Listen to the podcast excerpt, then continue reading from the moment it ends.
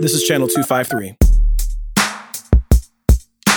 In this episode of Nerd Farmer, no, we don't teach critical race theory in schools. Don't even say that. Like, don't at all. Yeah. Like, engage it. Say, what is critical race theory? And quickly, I'll just tell people, hey, you know, critical race theory in my mind is that there is racism that's happening within our institutions, and there's a way to solve it. That's it. It's two points. Channel 253 is supported by Microsoft. Microsoft is committed to civic conversations like those on Channel 253 that inform and empower Washington communities. To learn more, visit aka.ms slash Microsoft in Washington.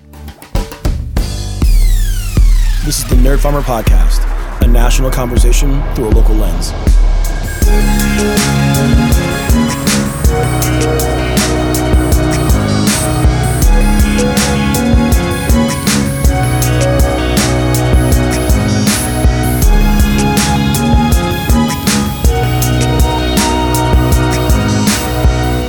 Welcome to the Nerd Farmer Podcast, brought to you by our friends at Microsoft. My name is Nate, and I'm your host of Tacoma Abroad.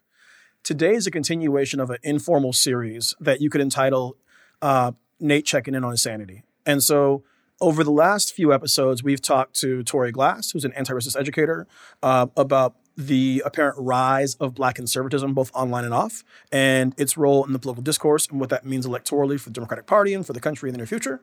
Uh, prior to that, we talked to Bill Fitzgerald about online privacy and a bit of a check in about like, are we being smart with our data online? Are we being smart with what we're sharing uh, in our browsers, our search history? I talked about some changes I've made in my own life, and then before that, we talked to Tom Rademacher, who's a math teacher. Sorry, who's a uh, English teacher in Minnesota, uh, all around good dude who's currently on leave from the classroom, and somebody who I care about deeply and respect as a professional. And so, in continuing this conversation, reaching out to basically one of my faves, uh, the man, the myth, the legend, author Jose Vilson. And Jose, welcome to the show, man.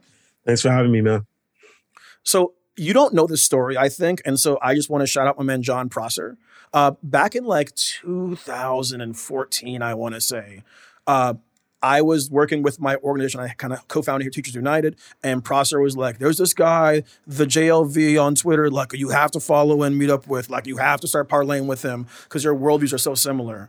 And then uh, you and I actually started meeting in real life and working together, and like the, the, next two years, he's like, I told you so, I told you so. And so, John, uh, you were correct, and we're having this conversation. Uh, Hello. Jose, I, I, think the world of you as an advocate and as an activist, uh, I think that you are willing to take stands uh, that need to be taken on behalf of students. And one thing I appreciate about you, I think I share is, is that we don't care about not being liked. Uh, and so, right. And so we're willing to take on some fights. I, I want to talk through the last it's, it's classic me, right? I want to talk through the last decade and a half in ed policy in the next 45 minutes, but like that's what I want to do. Um, you and I got in the game about the same time. Tell me your story about like when you decided to become a teacher and your first teaching assignment. It's, it's funny. Um, it, it, I think my story is semi-aligned with the newer generation of education reform. So I would say, you know, I'll start in 2003 because that's more or less when teaching as a profession went from the back of my mind to like, maybe I can do this to, oh, this is a thing I could most definitely do. And so um, I definitely found myself saying, wow, what if I actually wanted to teach as a full time thing? Uh, interestingly, I actually applied for Teach for America. Um, I didn't get in not through their own fault, but because like my lesson plan was trash, um, and I fully acknowledge that. Uh, but then I graduated with a degree in computer science from Syracuse University. I did I did decent with that, but I was unemployed for six months, and so I actually had a lot of opportunity to um, do a lot of really good work with um, activism and blogging, and I got really good at it um, over time. But then I actually ended up having to get a job. Um, and I got one as a data entry specialist at some point, and I did pretty well with it. I, I over exceeded expectations, did learn transcription, so on and so forth. But in the back of my mind, I was like, no, actually, I, I should be going back to the front of my mind, which is I want to teach. And so I applied for the NYC Teaching Fellows. Luckily, I got in. I mean, the first time around, they were like, no. And then a couple months later, they were like, actually we need teachers so yes please come in and little did they know that like through that cohort i was actually going to be one of the few who stayed at the very school that I had been assigned for 15 years plus out of that. So uh, that's how I started teaching, and I, have been in education ever since. Yeah. Uh, there's teachers who teach, and there's teachers who teach only in their classrooms. You do the thing that I like where you teach outside of the classroom. So it sounds like you started on the activist path before you started, but like for me it's different. Like for me like i decided to become a teacher in like 2004 i went to grad school 2006 i was teaching bada bing. And then around 08 09 i was like wait a minute i got some questions. And that's when i started kind of leaning into activism. Uh, for you what was the catalyst to get into activism as an educator that's a great question um it's funny like the seed that i think was planted in me was in a little space called the boys club and it was in the lower east side um there were some uh, black and brown women who had been um, hosting a series uh, of, of, watch parties for Eyes on the Prize. They offered us sugar cookies and refreshments. So I was like, oh, of course, I'm down. Let's go. We got to get food. Um, but that was the seed that was planted.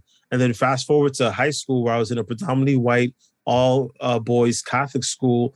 And in there, I didn't have the language for some of the things that I had experienced, but I really recognized that there was some racist stuff happening to me directly, and I didn't have the language for it. So when I got to Syracuse University, I was like, I'm going to listen to all the things. I'm going to hear all the things. So Angela Davis was one of the first folks I ever heard. Uh, I got to meet with Bobby Seale. I didn't appreciate that moment the way that I wanted to, but now I'm like, I cannot believe I got to like hang out with Bobby Seale.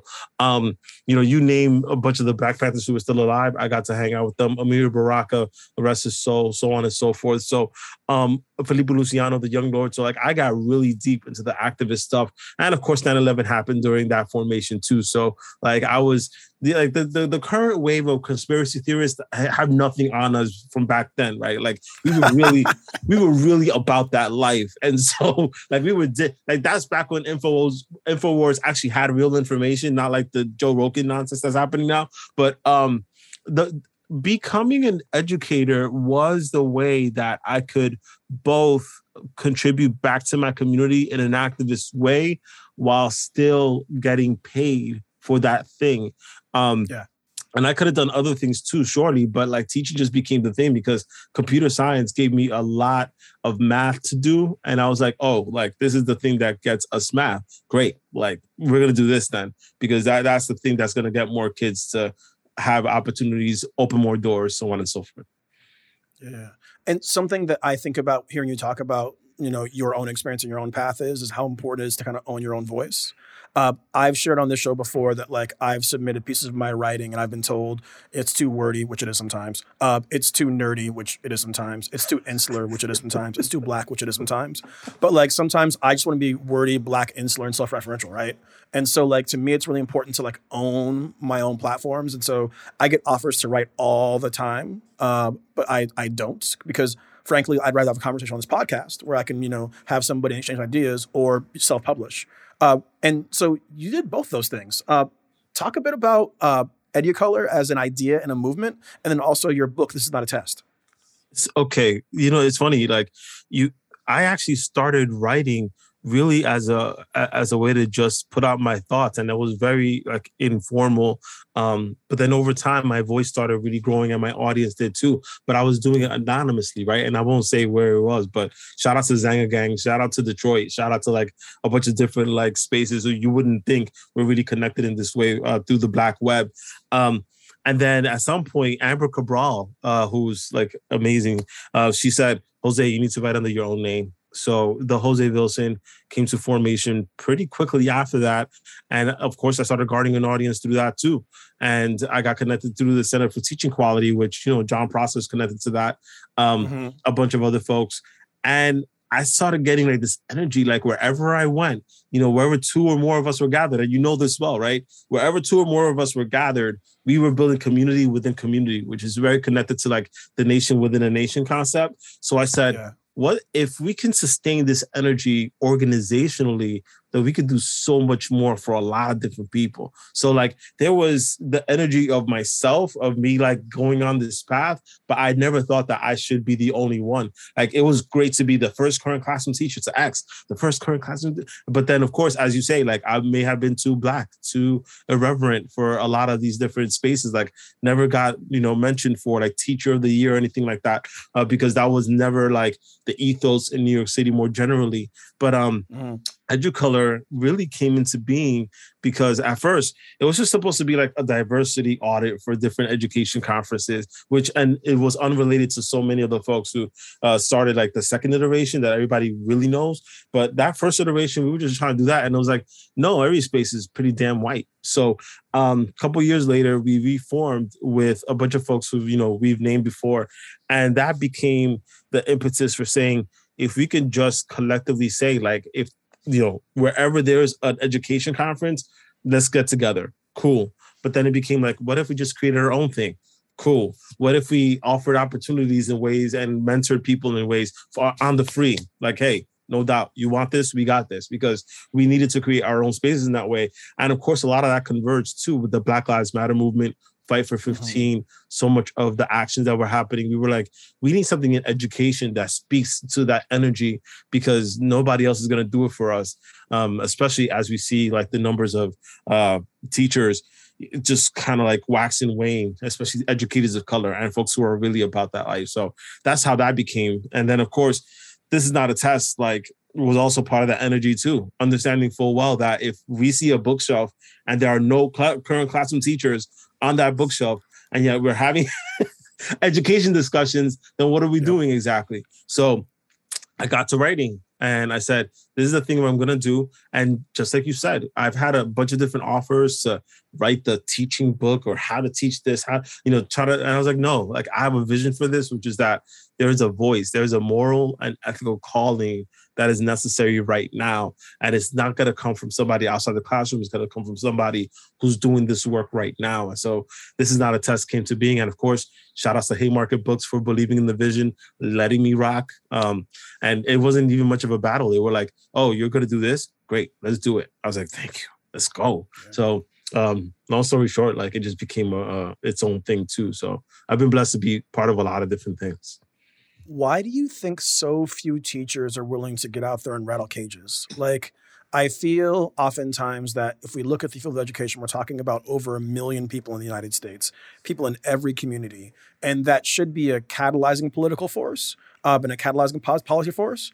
But oftentimes it's it's it's the opposite. Like it's a political force that like runs from power and runs from influence. Why, why do you think that is?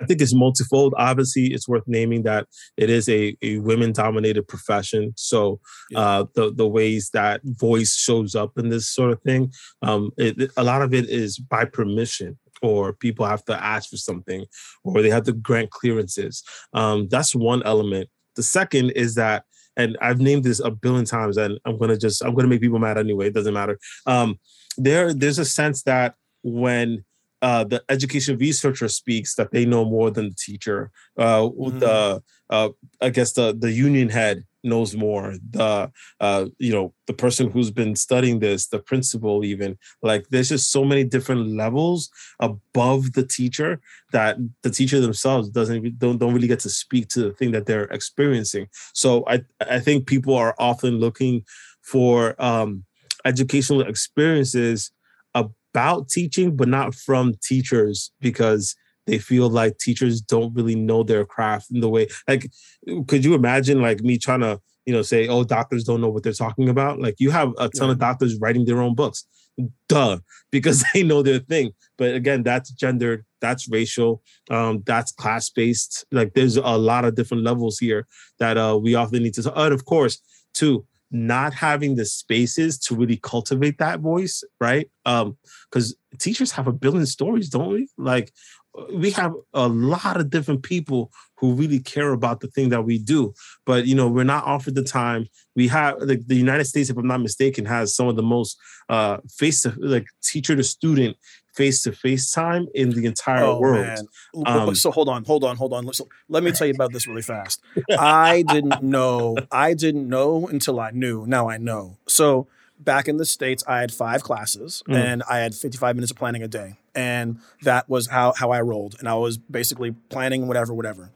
In my new position, we work on a four period uh, block schedule. And so on A days, I have one planning period of 80 minutes, although it's shorter during Ramadan. And then on B days, I have two planning periods, a total, total of 160 minutes. And so instead of having 55 minutes a day, I have 240 minutes over two days. In addition to that, I have about two thirds of the students. And so the amount of feedback and the amount of intentionality I'm put in lesson planning and the amount of schlubbing home of notebooks that I've taken that I do has the, just the quality of life. So just, just yes, yes. If you if, if, if your answer to my question is teachers don't do activism because they're busy, then like yeah, that's the answer. That is the answer.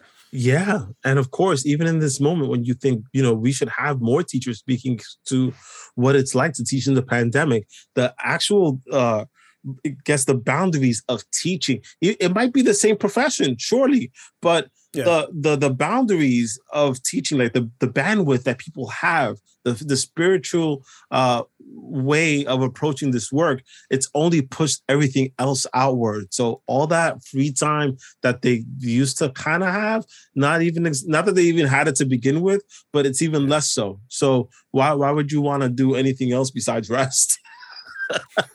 It's so true. It's such like one of my favorite things on social media right now is the nap ministry because like it's just so true. Like so many folks are just tired, and like that's I, I think honestly that's by design. Like they keep folks worn out. If you're worn out, you can't fight. And Mm. it's not a coincidence to me that all this CRT moral panic that we'll get to in a little bit is happening basically in the midst of and on the back end of a pandemic that wore folks down.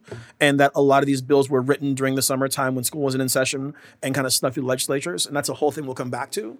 Uh, the time period we're talking about, looking back on the founding of EduColor, looking at your book, is almost now like this golden age of ed advocacy.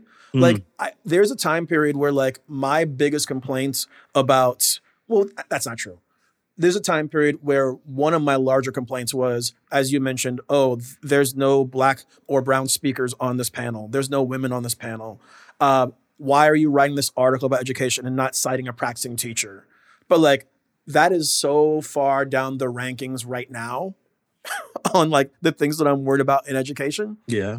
And it seems to me that like there was this period where even if there was disagreement about means and about like what needed to be done for the most part, we were all coming from a place of we wanted the best. And so like I didn't agree with the like race to the top initiative and I didn't agree with Arne Duncan's policy recommendations necessarily on things, but I didn't think that Arne Duncan was trying to dismantle public education as we knew it. It was a difference and a disagreement around like the ideas and the policy, not a disagreement around principles we're experiencing then. And so one thing that I wonder, and this is kind of one of the purposes of these conversations is like seeking thought partnership, is did we get the gains that we were looking for out of that kind of golden era that we had of ed advocacy from say 2010 to like 2016?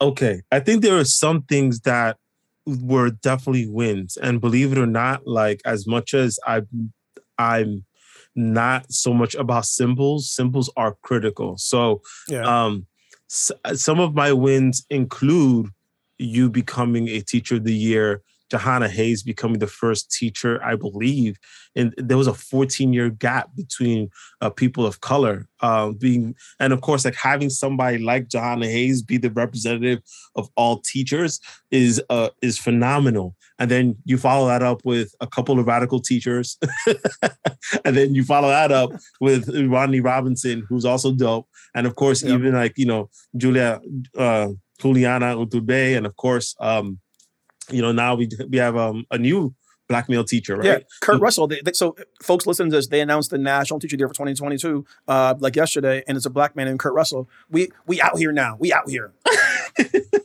and believe it or not people are citing the thing that i researched to name that he is the fourth black male teacher because i went and did the research uh, back for uh, rodney robinson so when Yeah. i think about like that sort of you know naming of teacher leadership I'm thankful that we got to advocate in that way and that people are being thoughtful about putting teachers on panels and giving them more book. I, I do see more teacher books, even if they're not necessarily in the ways that like I would have written them, but I do at least see how that's becoming a thing now.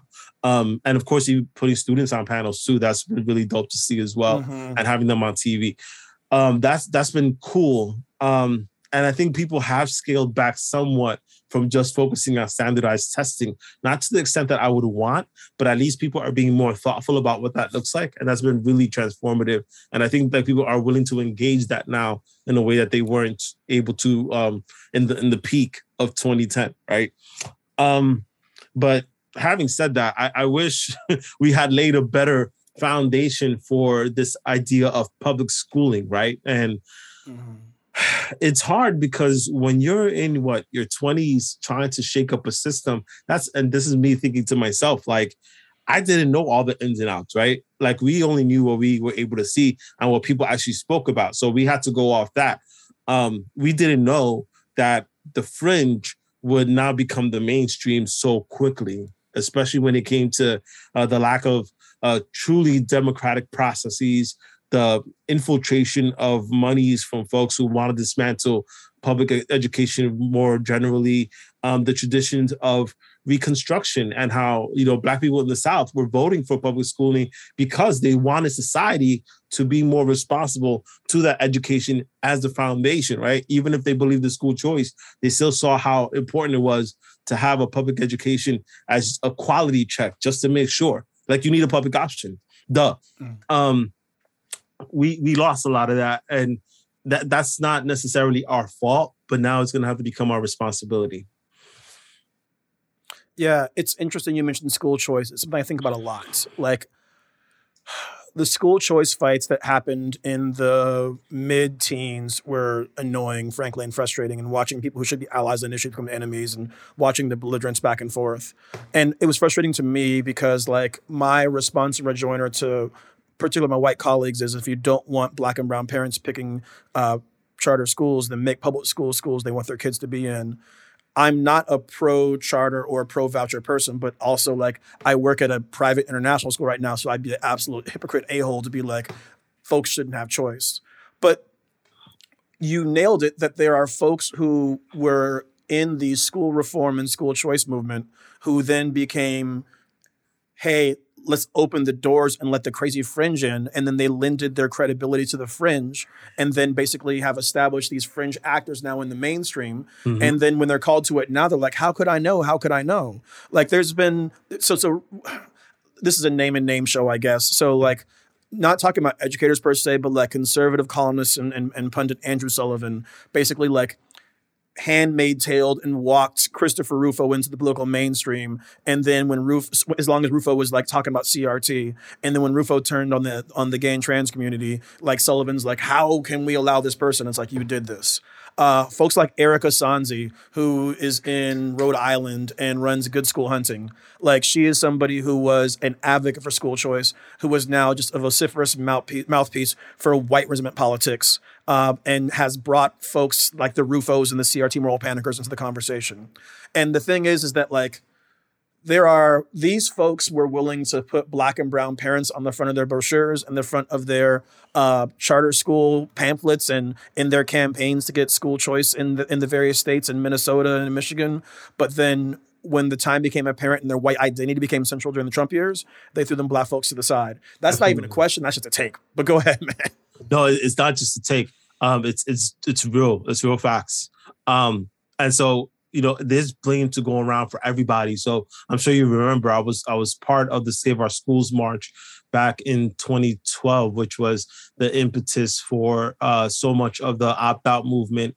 Um, and it was the, mm. at, the, at, that point, it was the largest um, national uh, pushback against standardized testing. You know, and you could you could name it was a who's who of everybody. And of course, there was this little classroom teacher trying to also make a name for himself around these issues.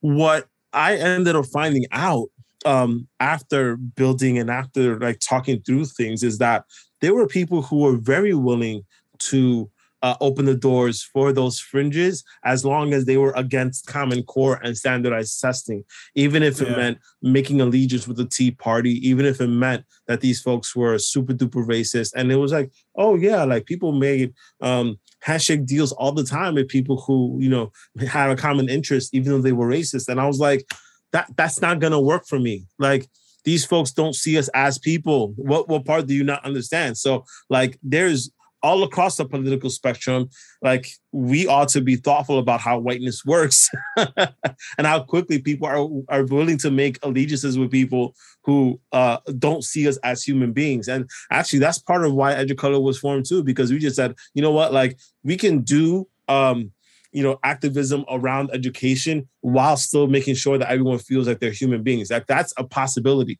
But none of you see that as a possibility because your whiteness is affirming to your humanity already in this context. It must be nice.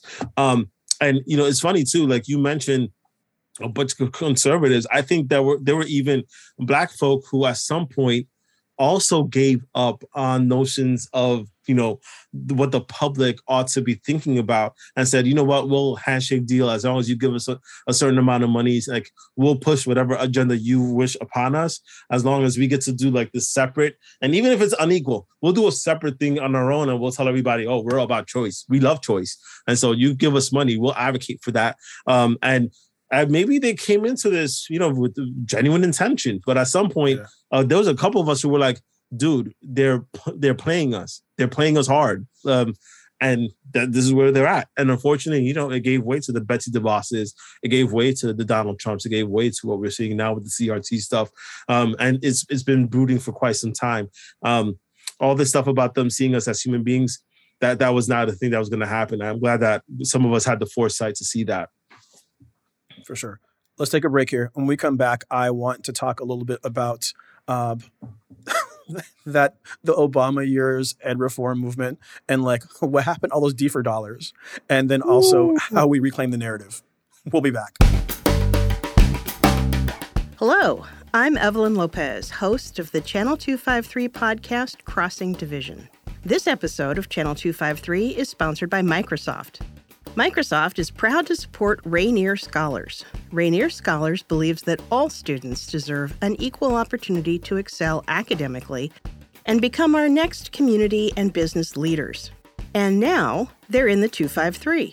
Rainier Scholars Tacoma is a long term college readiness program for underrepresented students of color in the Tacoma community. They recruit in the fourth grade, start working with students and families the summer before fifth grade, and walk alongside them through college completion with the goal of graduating with minimal debt. Do you know a student who should be part of the first Tacoma cohort? Recruitment is now underway. Microsoft and Rainier Scholars share the desire to cultivate a growth mindset and believe every student deserves the opportunity to achieve more. To find out more about Rainier Scholars in Tacoma, visit rainierscholars.org and click Tacoma. My thanks to Microsoft for their support of Channel 253 and Rainier Scholars. Hey, everybody, I want to thank you for downloading the show today. The Nerd Farmer podcast is part of the Channel 253 Podcast Network. We're a network of shows grounded in the Northwest, giving local views and also voice to views outside of the Northwest. So, uh, on this episode, we're talking to Jose. Uh, later on, we're talking to King Bless about some issues around digital assets. If you enjoy what you're hearing and enjoying this conversation, think about supporting our network. Uh, it costs $4 a month or $40 a year. Like, that's the tip on a beer in half the city of Tacoma for keeping it real. Uh, that support makes this work possible. And if you join Channel 253 as a member, you get access to our member only Slack and also Doug's Off the Record podcast, which I'll be recording later on. And so that's channel253.com slash membership. It's $4 a month or $40 a year. And it's worth supporting media and content you care about. All right. So Jose, something you mentioned that I really appreciated is is that, and this experience that I went through. Uh, I've talked about this, I think, in a couple of talks that I've given, but not on the show. I co-founded an organization called Teachers United. Yeah. And what Teachers United tried to do was be a solutions-oriented, uh, pro-student voice in the education policy space. like we believed in our union on about 95% of the issues, but on the 5% we disagreed, they were oftentimes around uh, things around students and things about like teacher performance and things that we were advocating for. And my experience that I found in the education reform movement in the Northwest was oftentimes folks would come to the table with their prefabricated ed policy agenda, and then they were looking for like teacher cover. So, hey, be the teacher to give us cover for this document that you had no no part in forming, uh, and we will continue to offer support to you when you were talking about folks advocating for choice, that's similar to that's what I was thinking about and kind of picturing in my head. And it got to a point basically where like the reason why the organization is no longer around is is that we didn't agree to the policy that the basically the the the, the Gates Foundation approved constellation of organizations was putting together. Like we didn't agree with some of the policies, didn't sign on to them, and then our funding dried up. And so when you talked about like folks dependent on funding and, and, and barking to the music being called, like I just want to validate that as like not being conspiracy, not being paranoia. That's literally how it works. Yeah. Uh, something that I think about is is that I feel like there was a lot of goodwill towards progress. And again, I didn't agree with all the things that the folks from Stand for Children were doing, but the folks from Stand for Children, which was a Northwest group at least, I'm not sure they were in New York, uh, they had, a, had had a vision that would that it proposed policies I did not agree with, but were that were theoretically policies that were good for students. Uh, I name dropped DFER earlier on. We've we've we've left that period now, and it seems like the honestly that whole like Gates funded constellation of organizations I don't even see online very much anymore. Like they're they've kind of fallen to the wayside. And so the loudest voices are now these belligerents, these Christopher Rufos, these Republican legislators, this these legislation and these and these uh, these bills that are like pre-written by ALEC and dropped in the dead of night. Mm. How do we, as people who come from the classroom and people who put students and families at the center, how do we reclaim the narrative from this current CRT moral panic, from this uh, if you validate gay and trans students, you're a groomer. If you're a teacher and you talk about uh, having a relationship that's not a heterosexual relationship, then you're trying to groom and indoctrinate and sexualize students. H- how do we reclaim the narrative from these buffoons? That's a great question. Um, I, I'm usually of the I'm usually of the mindset that yes, like non non-violent um, action is usually optimal, especially given so much of the optics around it. But every so often, I think ver- verbal violence is is warranted. Um, if especially if it comes to, down to like personal danger and proximity uh, it, it's worth engaging and figuring out what it is. It's like to keep that same energy. Like, what are you like? If you have a set of parents who are that belligerent, what about having another set of parents who say, no, actually, we're fighting for this. Like, this needs yeah. to be a thing. Um, I'm curious about, like, for example, not buying into the framing of using, by the way, a body of scholarship that fully and ironically um, explains exactly the moment that we're in right now. So when you when I say critical race theory, I fully mean all the things that Kimberly, uh, you know, Crenshaw and uh, yeah. Derek Bell and so many great scholars came up with as a body of knowledge to uh, discuss institutional uh, racism and how we can uh, actually dismantle so much of that. Um, I don't mean that other one. So when I talk about that other one, I say the anti-truth movement um, okay. Anti- okay. Talk your talk. Talk your talk. Yes. Yes. right. I'm here for this. So I'll just say, you know, the anti-truth movement really just doesn't want us to talk about like what kids actually deserve. The kids des- kids deserve us to actually be honest with them about what's happening around them. And even if we disagree, it doesn't mean that like we shouldn't we should just like totally take them away from the privileges and the gifts that our world is able to give them. Like they deserve all of the histories um, so that they can make a better world than the one that we're living in now. Right. Um, notice I didn't use that that other term because that other yeah. term would has its own specific context. Um, similarly, when it comes to like issues of grooming, I'm like, why why are you why why, why are you thinking like that? like and I'll just I'll just engage them. I'm like, so what is your theory around that? And like over time, like I'm like, okay, so you're really thinking a lot darker than I would have thought. I would have thought that we just want to make sure that everybody feels like they're included in their classrooms, that they belong in our classrooms. And I, I don't even have to like touch on issues of, you know, sexual orientation or any of that stuff because frankly like trying to engage in that often allows people to say well you're just a groomer because you brought up this that and the third i'm like do do do i want to bring up your web history or not um right No, but that's facts though, because like every accusation is projection, right? Like they're always projecting. Like the folks who accuse other folks, just ne- never mind. We agree. We agree. Keep going. oh because we know we've seen it on the news um how quickly that that can devolve and of course all you got to do is search their twitters and it becomes like oh like you're really into that that that's wild. I didn't think they you know all i want to do is just make sure that they feel included but you on the other hand seem to have some unresolved issues um and i'm glad that therapy is at an all-time high right now so that you can go see one there's, there's access to these things. Um but yeah I, i'm very quick to you know say you know let's en- let's engage but let's engage thoughtfully about what's happening. I think too much of the resistance uh, to this anti-truth movement has been no, we don't teach critical race theory in schools. Don't even say that. Like, don't at all. Yeah. Like, engage it. Say, what is critical race theory?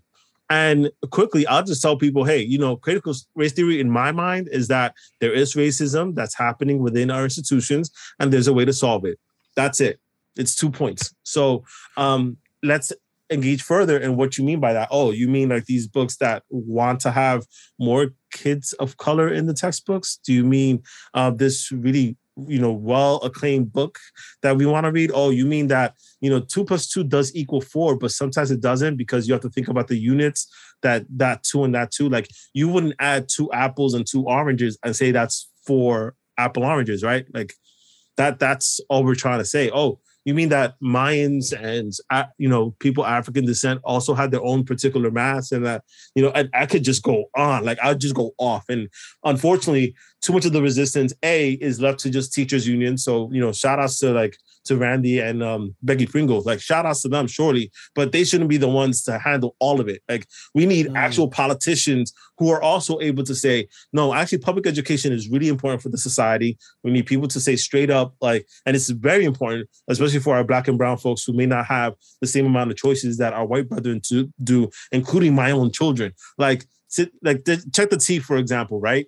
I, I've done a couple of workshops in independent schools around issues of race and math, and all those teachers loved it. Like I got the reviews back; they were like, "Oh, this is dope." I didn't think about that. But then come to find out that some of the very politicians who are talking about the anti-truth movement that are, you know, pu- putting that up, their daughters and their sons are getting my work. That's a problem.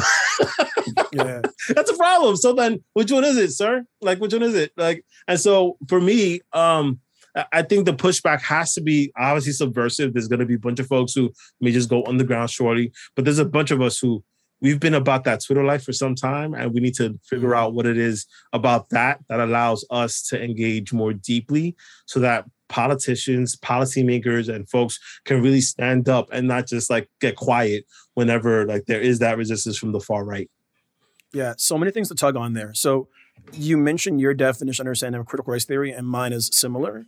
One of the frustrating, or like maybe frustrating is wrong. One of the amusing things to me is that for these moral panickers who are concerned about critical race theory, the scholarship actually absolves them of the accusation, accusations that it says it makes about them. Mhm. So critical race theory says the system is inherently racist and that racism is in every institution.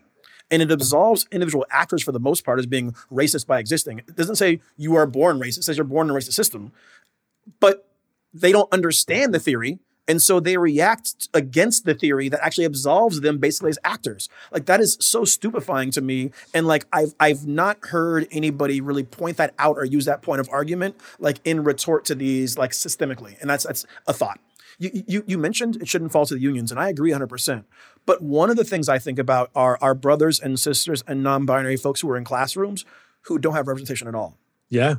right? So like you're from you're from from New York, New York Union strong. I'm from Washington State, Washington Union strong. Uh, oh, hold on. Okay, so I wish this was a video because your eyes said a lot. Okay, sorry. Let's just. You're from New York, and uh, they have they have unions. Okay, Yeah. I'm from Washington State. They have unions. We'll go with that. All right. Yeah. Uh, there's a lot of folks who work in right to work states and folks that work in states where unions are wholly banned. And so one of the things that I would love to see, and if you're listening to this and you're somebody with some money, uh, or you're somebody with some influence, or you're somebody who works in venture capital or or for a philanthropic organization, is a legal defense fund for educators because there is going to be a there going to be numerous lawsuits coming up over these these bills. Essentially, the bills are passing in states that don't have strong representation because those states are right to work states. And so the people who are going to be most impacted by these speech bans in class are folks who don't have access to unions. And so it's incumbent to me upon the unions and incumbent to me upon the ACLU. And frankly, like if somebody wants to write a check to Instaway, a group like that, to, to, to create a legal defense fund for educators in Tennessee, in Oklahoma, in Mississippi, who are doing their job, are just teaching freaking history and then being punished by the state. I like the idea. My blinks too, by the way. I, I think it depends on context, but also I think every union has to make decisions about what they want to fight for, and collective bargaining is always number one. So it, mm-hmm. sometimes, if it means like putting a lot of the conversation about anti-racism to the side and knowing that they may not be able to win, then they'll put it to the side. And so um, that that's something that I don't think that our current leadership is saying. I'm just saying, like generally, like if if there's an end game of some nature, then the end game is going to be about collective bargaining. It's not going to be about some of these issues, which is wild, right? But anyway, it's yeah. that's just the way it's going to work. Um, yes, I often think about the folks who do not have representation and I'll also venture too that there was a report that came out more recently that if your district is more quickly diversifying, then your district is going to be more likely to see uh, one of these anti-truth bills for sure. Hmm. And so that's something worth interrogating too, because like the nature of these bills is also very much about white supremacy and how uh, people want to make sure pe- things stay the same. And in order for that to be ensured, it has to be in policy. And so, yes, like we do need some sort of legal defense fund. It'd be nice if uh, PEN America did such a thing because they do have uh, the resources in in many ways, and they have kind of like that that um they they do have a mindset around these issues that I think, for example, yeah. the ACLU may not. Um, where the you know ACLU feels like they kind of have to defend all types of people as long as it's just free speech, whereas PEN is like, no, actually, we think more deeply about the folks who are critical in this work, especially those of color. That's important, an important orientation. Um, and of course, our LGBTQIA plus a you know folks too. Um, I'm thinking too, what would it be like if we did have bigger drives around like getting more of the politics, getting more of us to be the politicians, to be the policymakers, to straight up flatten a lot of these houses. Because again, as you said, once we stop, once once we're tired of being tired, there will be a reckoning. yeah. Once you know, once we get back to pseudo normal, I think there's gonna be like, wait, this is a mess. Like we got to do something about this, and hopefully that's a thing that happens in our lifetimes because it, it, it can't keep going on this way. Like this, this just cannot be it. And um, I mean that's the hope that we all have, don't we, as educators? Like the, that's the thing that we want. Uh, so let, let's see what that looks like. In in the moment that we're living in, I feel like things can get bleak and people can become hopeless. And with a pandemic, with rising costs, with teacher censorship, with uh, enforcement, like, like immigration enforcement still ongoing in many marginalized communities, there can be a bit of like gloom. And I know a lot of really quality people who've left the profession. Like my wife's co-host Annie Jansen is now going to be an electrician, and she's really happy about it. Like she's glad to be out of teaching, and that breaks my heart because she was my co-planner for several years. Like she was my work spouse, and I thought the world of her. Mm. Uh, you are currently pursuing a PhD at Columbia. Yes. Um, what is your area of studies, and then like, what's your plan uh, to what is what is your plan for like when you're finished with that? Thank you for asking. And it's wild because I did leave in the middle of the pandemic, not because of the pandemic itself, but because I, I got tired of a lot of racist uh, actions and policies that were directly affecting me. And ironically enough, the principal who I had at last, like she was the new principal uh, that was just coming in, and then the pandemic happened, and I was really sad because she was the best principal I had ever had um, at that moment. But unfortunately, I only had her for about a year. Um, I'm studying sociology and education within uh, Columbia University Teachers College and uh, with a policy concentration. So I'm doing all the things as usual. Um, and my particular Consistency. fo- right, because you know me. Um, I'm trying to figure out what it is about educators of color in New York City. So Mm. um, that's going to be probably end up being my diss but it's it's going to be a microcosm for the profession overall. So there's a lot of conversations about diversity and equity, yada yada.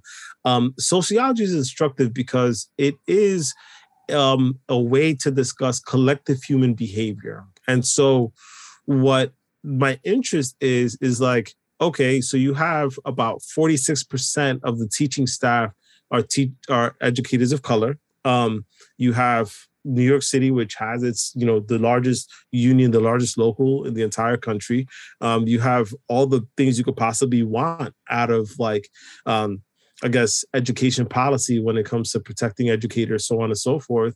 And yet, and still, when it, you actually ask educators of color in the city about their experiences, they're not unlike so many people outside of New York City. That is to say that like you're still running into the same issues of race, of class, of gender, of uh, lack of mobility, um, of lack of representation, lack of voice, so on and so forth. So like I have deep curiosities about that, and so sociology is giving me a lot of lenses as to what that looks like, and it's going to help me really interrogate some of that from a critical critical perspective. Um, and of course, knowing the histories of New York City education more generally, like you come to find out that a lot of this stuff, people say, "Oh, well, the South is this, hmm, the North is this, New York City yeah, yeah. yeah. is this. We are all Facts. the things. we have seriously deep issues. So um, I, I'm always curious about that dynamic, and I think what I want to do with all that is eventually, like, yes, come out with a book that you know discusses some of this more thoroughly, but also hope to develop some form of framework or policy uh, around educators of color that goes beyond just the recruitment and retention and invisible tax conversation that gets deep into the weeds. a couple of exit questions for you. So you and I are old grizzled vets. I'm in my 16th year in the classroom. I tell kids nowadays, I've been teaching since before you were born. I love it. Uh, what does the Jose Vilson, who's in his first year in the Bronx right now, who has entered into school during a pandemic, who's early in their career and frustrated, what do they need to hear right now? Uh, what message do you have for our early educators who are listening? first and foremost, go learn who you are. Go learn that person. Um, and it, it sounds kind of touchy feely, but it's just facts. Like, go learn who you are as a teacher versus who you are as a person. Who you are as a person, you may or may not know that person. You need to go figure out who that mm. person is too. But then go figure out who you are as a teacher because so much of what teaching is is about like what happens when you get the power that you say that you haven't had. So you finally have some level of power. What do you do with that? That state sanctioned power that changes you. Um, if you're not thoughtful, uh, and or if you are thoughtful, um, it can change you in so many different ways. So that first year teacher needed to hear like, go reflect, take the time, even if it's an hour every Friday. Be like, who am I? What did I do? How did I fail? How can I do better? Um, and just be in it, like be that person, and then come back and be fine with it. Go learn. And you can do that pretty quickly if you're really thoughtful about it.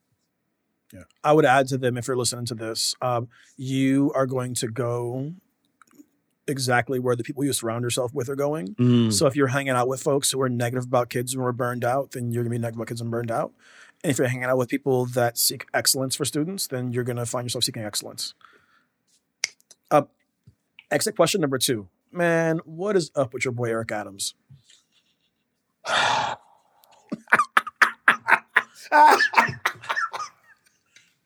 listen, I, I I'm cool with talking about people, but I actually want to talk about the idea of right. So Yeah.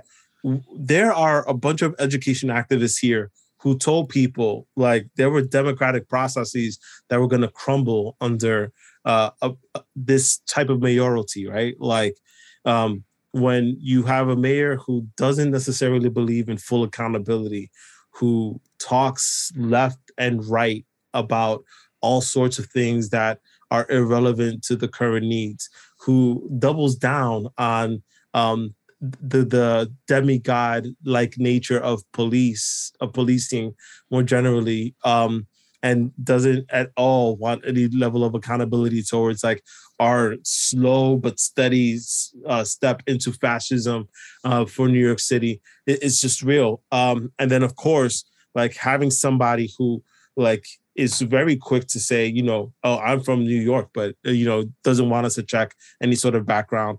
We know full yeah. well hasn't lived in Brooklyn, hasn't lived in Manhattan for quite some time, um, and probably lived in Fort Lee, New Jersey. Like, e- even if even if people actually like that sort of thing about him, like th- that's democratic failings. Like there, there are things, there are structures that are failing right then and there. And so we literally came out of one of the largest, if not the largest, um, protests against um, police brutality and more generally fascism um, in the 20th century, in the last hundred plus years, right? If I'm not mistaken.